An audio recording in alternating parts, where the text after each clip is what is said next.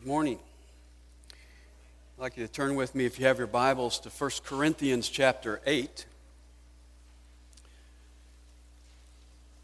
letter of 1 Corinthians was written by Paul to the church at Corinth in response to various problems that they had. Some of the problems Paul heard about from the family of Chloe, according to chapter 1 and verse 11, and he confronts those in the first six chapters. There's the problem of divisions in chapters 1 to 4, the problem of church discipline in chapter 5, the problem of lawsuits in chapter 6, verses 1 to 11, the problem of immorality in chapter 6, verses 12 to 20. Now, from that point on, the rest of the book is Paul responding to a letter he received from the church at Corinth asking him a variety of questions. And that transition point we find in chapter 7 and verse 1, where Paul says, Now concerning the things about which you wrote. And he deals in chapter 7 in the first half with a question about marriage, and then he complements that in the second half of that chapter with a question about the single life. And then we come to the second question as we come to chapter 8, where we read the words, Now concerning the things sacrificed to idols. The question Paul is addressed about here is a question about whether one ought to eat meat offered to idols. Have you wrestled with that lately? That's not a question we're really bringing up often today. It, it, may be a question in certain parts of the world. It's certainly not really a question for us in the United States today. So you may be saying to me, well, then why bother studying this chapter? And the answer is because as Paul answers this question, he gives us a perspective or a principle that applies to many questions that we do face today. In the first century, they sacrificed animals at the pagan temple much like the Jews did in the Old Testament at the temple. And so they would sacrifice the animals, and after they sacrificed the animals, they would take part of the meat and give it to the pagan priests. The other part of the meat they would sell in the marketplace. So when you went down to Schnucks or Walmart or Food Giant or IGA and you looked in the meat department and you wanted a nice roast or you wanted to get a good steak, that meat had come from those animals that had been sacrificed in the pagan temple. And so the question that came up among the Christians at Corinth was this if a Christian eats meat sacrificed to an idol, isn't he participating in some way in the worship of that idol? And there was one group in Corinth that said, yes. If that meat has been offered to idols, then it's wrong to eat it. To eat it would be a form of idol worship. I mean, if you eat that meat, you might as well be bowing down to the idol. And then there was another group in Corinth, and their answer to that question, should we eat meat offered to idols, was sure, it's okay. It's just meat and the idol is just a piece of wood. So if, you, if, if it's offered to an idol, and since idols don't exist, there's really nothing negative about that. In fact, it's a good piece of meat. It would be wrong not to eat it. And so Paul is going to answer this question that arose in the church there. You say, well, I'm really glad we don't have problems like that. Well, let me make some parallels. Some of the great debates in the Christian church in the last 50 years have been things like is it right to shop on Sunday? Or is it right to play sports on Sunday or watch TV on Sunday? Or is it right to mow your grass on Sunday? Or how about this question Should Christian women wear makeup?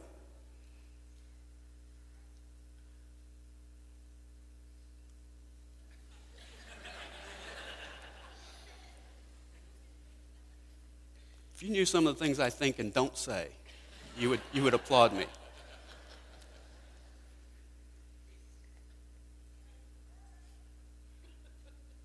I'll move on. Can a Christian play golf on Sunday morning and score well? What about dancing? What about playing cards? What about Halloween?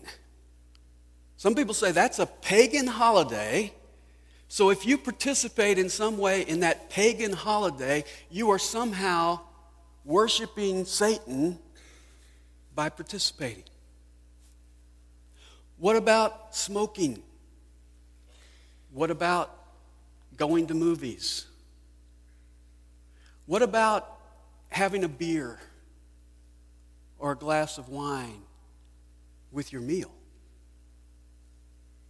Now, some of you probably answered a few of those questions yes and a few no. Some of you answered all of those questions with a yes. Some of you probably answered all of those questions with a no, which shows us that in these gray areas, there is a difference of opinion.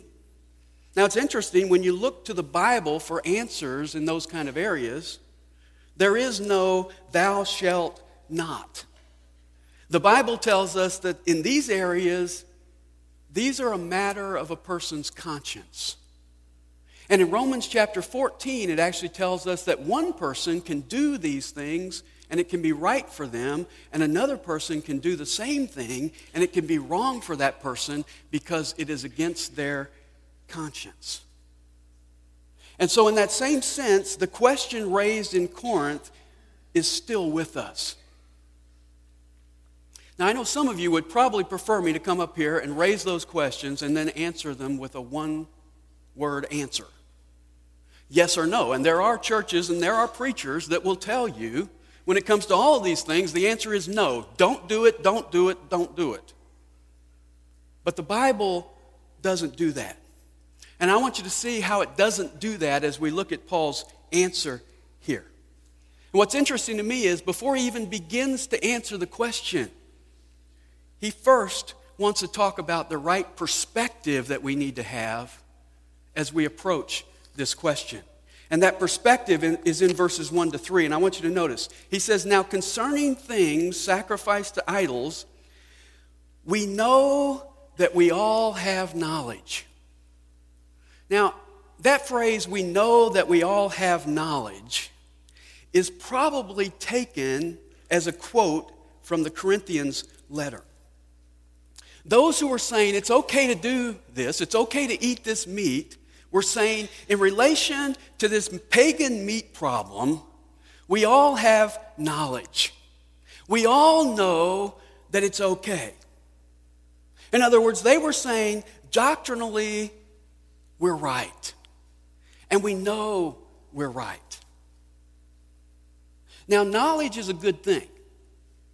Hosea 4 6 says, My people are destroyed for lack of knowledge. And if anyone stressed knowledge, it was the Apostle Paul. He was always teaching doctrine. He praised the believers in Romans 15 14 because they were filled with all knowledge. Knowledge is great, but knowledge is not the bottom line. The bottom line is love. And I want you to notice the rest of verse 1. We know that we all have knowledge. And then Paul says, knowledge makes arrogant, but love edifies. And that term, makes arrogant, is literally puffs up. And the word edifies means to build up. So knowledge puffs up, love builds up. You see, this group that was saying we all know had a knowledge that lacked love. And knowledge without love just causes pride, conceit. It puffs up. You see, that kind of reaction says, I eat because I'm knowledgeable, and you don't eat because you're ignorant. That's the response. But you see, knowledge is not enough. Later in this same letter, he's going to tell us in chapter 13 and verse 2 if I have all knowledge, but I lack love, I'm nothing. And so Paul is saying there's another perspective besides I know. There is a higher principle than being right. And that principle is love. Love builds up, love strengthens, love establishes character. And Paul goes on in verse 2 If anyone supposes that he knows anything, he has not yet known as he ought to know. This reminds me of my kids when they were little. I used to try to tell them how to do something or give them some information, and what would they say? I know. I know, I know, I know. Well, we do that with God. I, I know. Don't, don't bother me. I know. They were saying, We know. And Paul says, in these areas of Christian liberty, if you think you know, it's a good sign that you probably don't. You know, one of the things that characterizes true knowledge is humility. And I've learned from experience that the more that I get to know, the more I realize that I don't really know.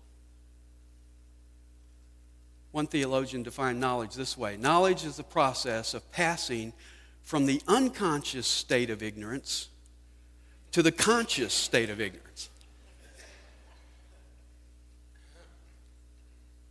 So Paul says if you think you've got all the factors figured in and you've taken everything into account, and in your mind you know that you're right, you don't really know the way you ought to know because you have left out the most important element, and that is love.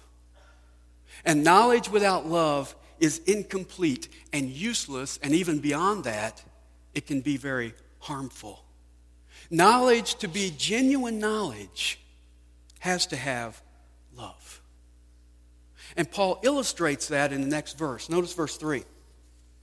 But if anyone loves God, he is known by him. And when he talks about being known by God, obviously God knows everybody. But when he talks about being known by God, he's talking about having a relationship with God.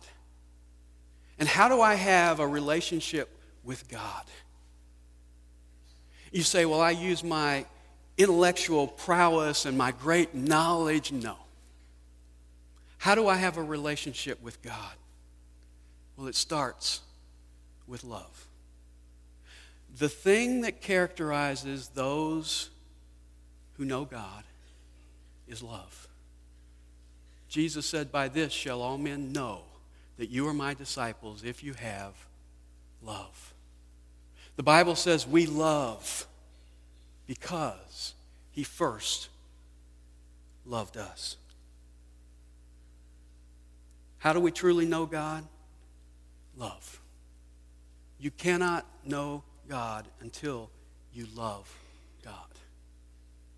And Paul is simply illustrating his point that love and knowledge are inseparable, they are cemented together.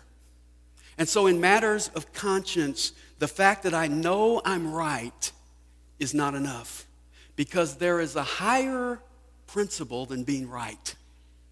And that's the principle of love. Let's take, for example, let's take smoking, for example.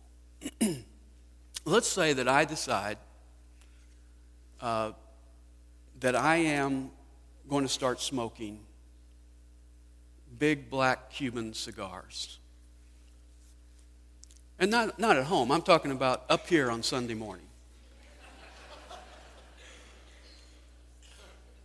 That way, whenever I lose my place, I can just have an excuse to kind of.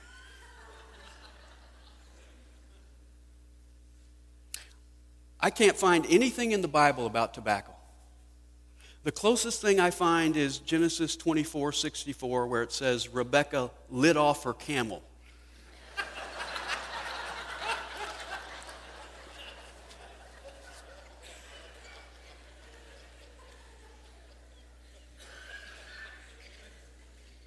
So I am confident that it's all right.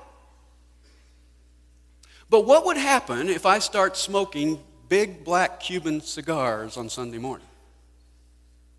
Well, half of you are going to leave, and the other half are going to put the no smoking signs all around the room to, to stop me. You see, the bottom line is not whether it's right or wrong. The bottom line is how it affects other people. So our perspective should not just be, I know. Our perspective needs to be, I love. A right perspective doesn't come from my prideful knowledge. A right perspective comes from my humble love relationship with God. And so Paul starts out, before he even deals with the answer to this question, he starts out with our perspective. It's got to be a love perspective. And having established that, now he's going to answer the question. And the first part of the answer is the answer according to knowledge. Look at verse 4. Therefore, concerning the eating of things sacrificed to idols, we know that there is no such thing as an idol in the world, and that there is no God but one. As far as the issue of eating meat offered to idols, Paul says, You're right, we do know. We know that there's only one God, and we know that there is no such thing as an idol. There is nothing more absurd than idolatry. And God points that out in Isaiah chapter 44, beginning in verse 14. He talks about a man who cuts down a tree, splits it in half, uses half of the tree to start a fire. Over the fire, he cooks his meat and warms himself. Then he takes the rest of the tree, half of which he's already burned, and he makes an idol out of the other half of the tree. And he bows down to the idol and he prays, Deliver me, for you are my God. And God says, He doesn't have the understanding to say, I am falling down before a block of wood. An idol is nothing. So, to the Corinthians who are saying, We know the answer to this question, Paul says, You're right. There's no such thing as an idol. But then he goes on in verse 5 For even if there are so called gods, whether in heaven or on earth, as indeed there are many gods and many lords. Now, the Greeks had innumerable mythological gods. Paul calls them so called gods, they're, they're all over the place. But, verse 6 Yet for us there is but one God, the Father from whom are all things, and we exist for him, and one Lord Jesus Christ, by whom are all things, and we exist through him. Now, this is one of those verses that, that, if you look at this verse, it really has a comprehensive theology in this verse. He says that all things came from the Father by the Son, and we exist through the Son for the Father. This is one of those verses that we could launch into this whole thing and spend a lot of time developing this because it really is, in essence, the whole of Scripture in a nutshell. But see, his point is this although the Greeks professed many gods and had many idols, the truth is that there is only one God. All things were created by him, no exceptions. And all people exist for him no exceptions. What's his point? An idol is nothing. The Corinthians were right. And then Paul draws it to a conclusion down in verse 8. Notice what he says. But food will not commend us to God. We are neither the worse if we do not eat, nor the better if we do eat. food doesn't affect our relationship with God. So whether you do or don't eat doesn't have any impact on the things of God. In these areas of liberty, if you say no and I say yes, it doesn't affect either of our relationships with God. Doesn't make you better, he says. It doesn't make you worse. If you're over here saying no to all those questions and think somehow God is more pleased with you, you are wrong. If you're saying yes in all these areas and somebody thinks you are less pleasing to God, they are wrong. Doesn't affect your relationship with God. So, from a knowledge standpoint, this is a simple question Is it okay to eat meat offered to an idol? The simple answer is go ahead and eat. From a knowledge standpoint, from a biblical standpoint, from a theological standpoint, the answer is clear eat. But Paul wants us to see that being right is not the bottom line. You see, it's not enough to be right. So he, if that was true, then the chapter would stop right here. But there's more to the chapter. And he goes on to, to further develop the answer, and he gives us the answer according to love. And I think what he's telling us here is that when you look at this question through the perspective of love, you very well may come up with a different answer. Because love takes into account four things. And the first thing it takes into account is the individuality of others. Notice verse 7. He says, However, not all men have this knowledge. Hmm. They say in verse 1, we all know. Everybody knows. And Paul says, well, wait a minute. The reality is that everybody doesn't know. See, knowledge generalizes, love individualizes. Knowledge says, well, everybody knows, and if they don't, they ought to. Love says, I know, but I also realize there's some other people that don't know. And I've got to be concerned about the people who don't know. And that's what he shows us here uh, in, in the rest of verse 7. Notice what he says. However, not all men have this knowledge, but some, being accustomed to the idol until now, eat food as if it were sacrificed to an idol, and their conscience, being weak, is defiled. Some Christians had been saved out of idol worship, and they were not at this time able to eat that meat without the old associations that came with it. And why couldn't they eat? They couldn't eat because their conscience was weak. Their conscience needed to be developed. They needed further information. They needed to grow spiritually and get a stronger conscience so that they could handle that. But at this point in time, they weren't there yet. They weren't strong enough. You see, knowledge will fail to recognize that some people have a weaker conscience than I do. Love will recognize the spiritual level of other people. So, first of all, love takes into account the individuality of others. Secondly, love takes into account my influence on others. Notice verse 8.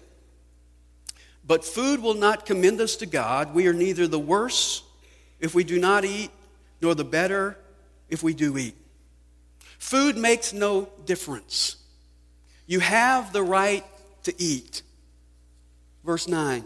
But take care that this liberty of yours does not somehow become a stumbling block to the weak. It's okay to do it, you have the right.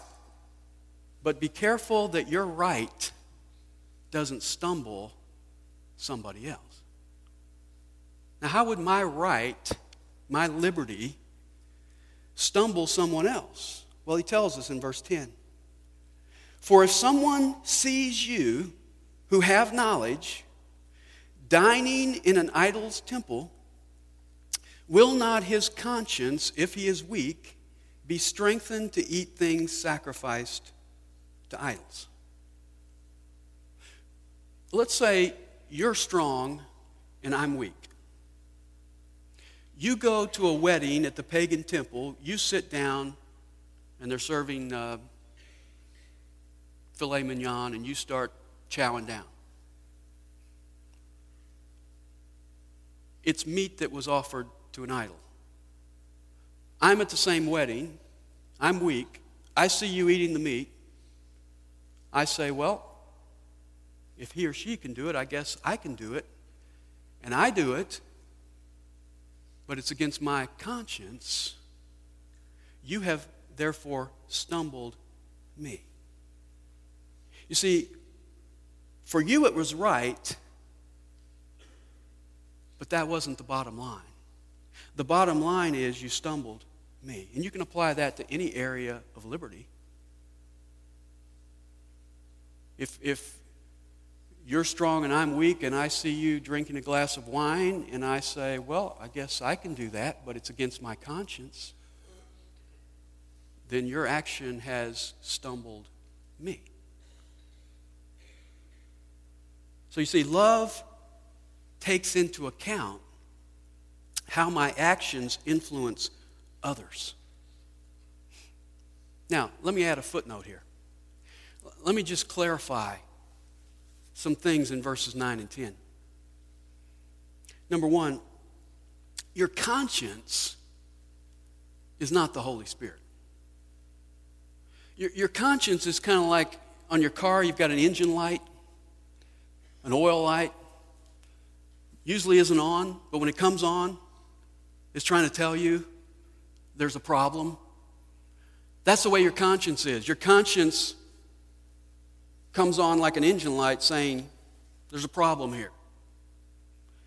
But your conscience is not the Holy Spirit. Everyone has a conscience. Not everyone has the Holy Spirit.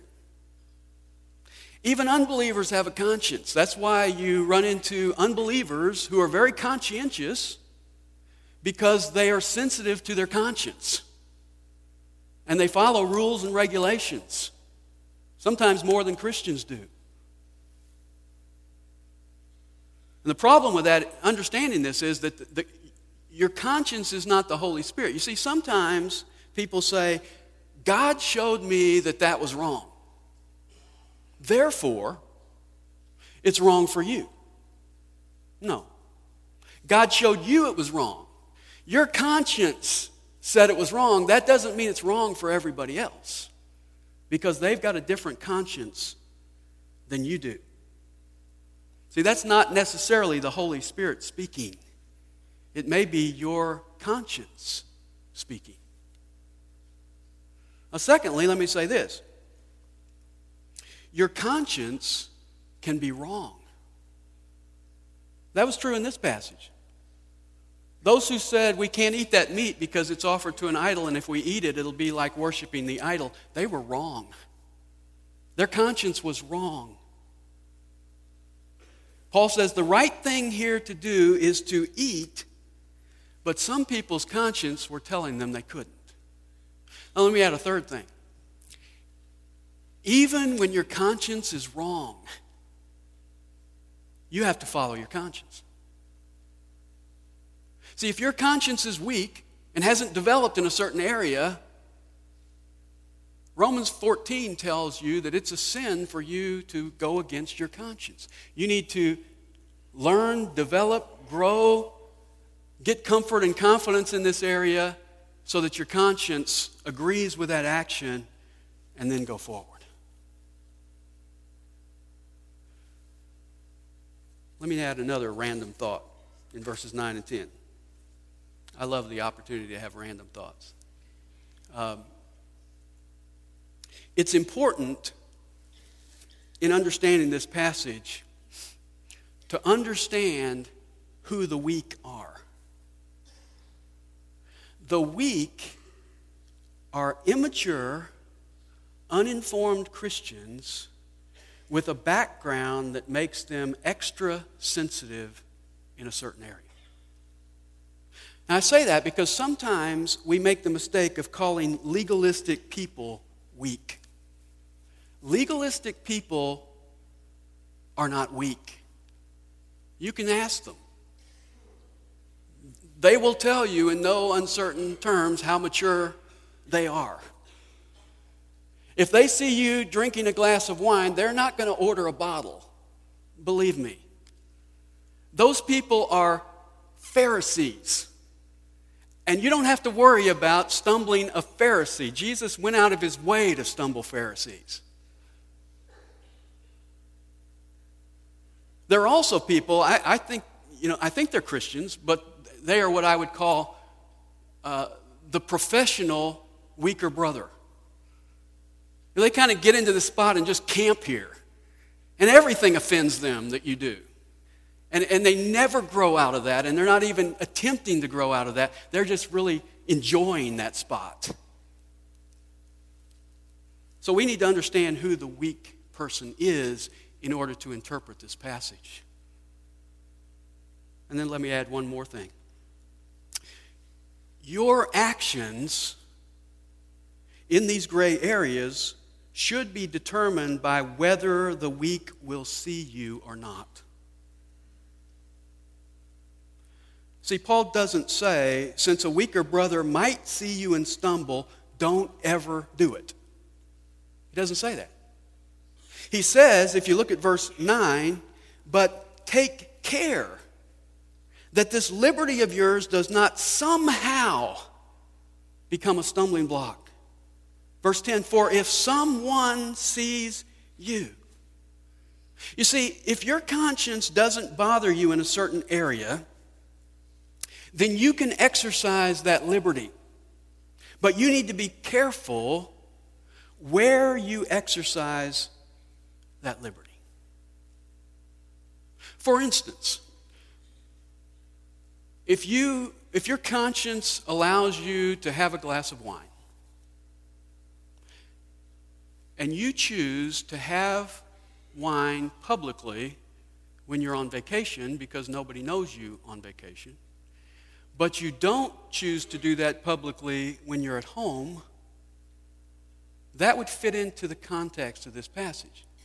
Now you say, well, that's hypocritical. No, that's loving.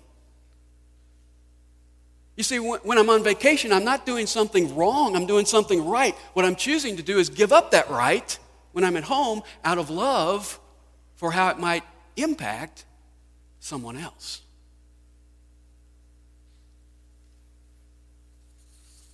So Paul says if you act on knowledge and not love, you may stumble someone who is, re- who is weak. And he kind of ties that into a whole package in verse 11 and he says, For through your knowledge, he who is weak is ruined. And then notice, the brother for whose sake Christ died. That word ruined means injured. The idea is that your actions are leading him into sin. And Paul is saying just because you know you're right are you willing to injure that brother that Christ was willing to die for? Christ loved him enough to die for him. Don't you love him enough to give up some of your rights for him? So, the second thing that love takes into account is my influence on others. Thirdly, love takes into account the intricacies of sin. Notice verse 12. This is an interesting verse. And so, by sinning against the brethren and wounding their conscience when it is weak, you sin against Christ. Now, that's very interesting because the answer, according to knowledge, in verse 8 is it's not sin. The answer, according to love, in verse 12 is it can be sin. You see, I can actually do something that I know is right, and it can still be sin. Because if you're hurt by it, I have sinned against you. And if I sin against you, I am sinning against Christ. Knowledge is great, but it's not the bottom line. And then a fourth thing that love takes into account is the implications of obedience. Notice verse 13. Therefore, if food causes my brother to stumble, I will never eat meat again, so that I will not cause my brother to stumble. Paul says, I know it's right, but if that action causes my brother to stumble, I'll never eat meat again. I know it's right, but knowledge is not the bottom line, love is.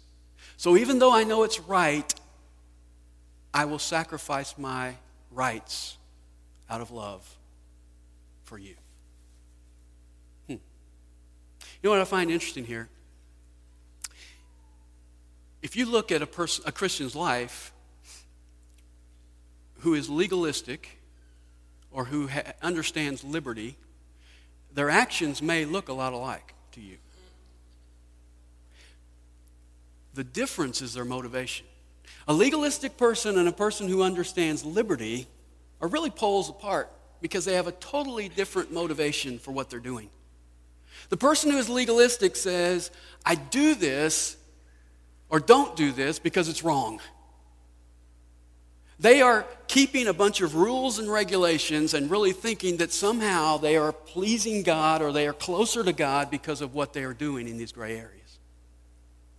The person who understands liberty has a totally different motivation than that. They say, Yes, it's right.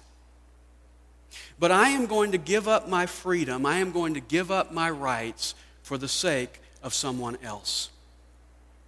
I am going to do for you what Jesus did for us, and that's love. The Bible says, Greater love has no one than this, that he lay down his life for his brothers. Here's a great area where we get the opportunity to lay down our lives for a weaker brother, to try to build him up in his faith and in his conscience. So when we look at this question, or any question that parallels this, there is a simple answer. The Bible tells you, yeah, it's okay to do it.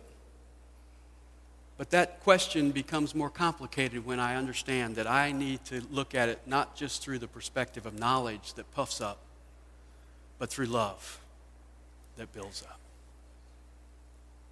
Before we close in prayer, I'm going to ask Gary Lockhart to come forward.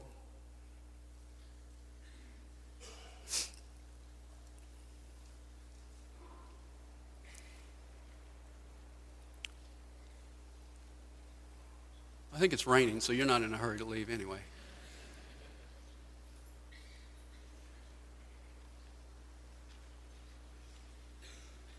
Hello, Gary.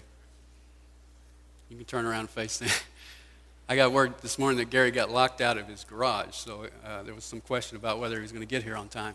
Uh, Gary's come forward this morning. Gary's been here for quite a while, and uh, Gary has come this morning to join this fellowship, become part of our church. And uh, Chad, if you wouldn't mind leading him out to the lobby, uh, after I close in prayer, I'll give you an opportunity to, to meet him and greet him and welcome him as a member of our church. Let, let's pray together. Father, thank you for your word. And I just thank you today for the reminder from this passage. You could have easily told us every detail of what to do and what not to do. But you have chosen to give us the choice in certain areas. And I think you do that because you know that that helps us to grow up as your children. And Lord, I pray as we deal with areas that may be sensitive for other people, I pray that you would keep us from prideful knowledge that says, I know I'm right, so I'm going to do it whether it bothers you or not. But that we would truly have the perspective of love that says, I know I'm right, but I'm willing to lay down my rights right now for the sake of somebody else. Father, teach us the maturity of that response and help us to do so to your glory. We pray in Jesus' name. Amen.